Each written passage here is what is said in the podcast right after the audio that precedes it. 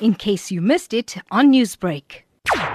I take authentic flavors, authentic cuisines, not recreating them, but giving them my own spin to it and plating them up in a bit more modernized manner, giving uplift of colors. And talking about that passion that you had that comes out in all of the food that you present, where did it start? How did it start? It started very young as a kid, cooking at home, cooking at school events and all that. But it has been part of me uh, all my life, but it didn't become a career until the last two years. So welcome to South Africa. Have you tried some of South Africa's food? What did it taste like? What have you had?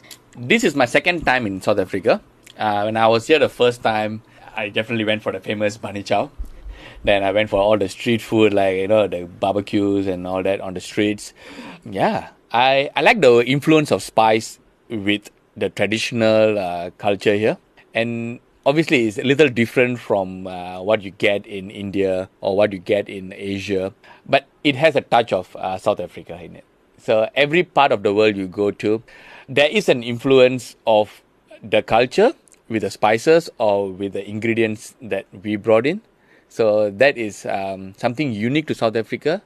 Even this morning when I had my breakfast, I had like a lamb shank sausage with um, some nice tomato gravy with it. I will seriously say that was one of the best dish I had so far in this trip. So that's like one of our infamous chutneys. Yeah, something like that. It was, was yummy. It was that good. And I can just have it with my toast. That's it. And uh, liver curry for breakfast. They yes. were having that uh, liver stir-fried kind of like a curry kind of thing. It was yum. Newsbreak. Lotus F M. Powered by S A B C News.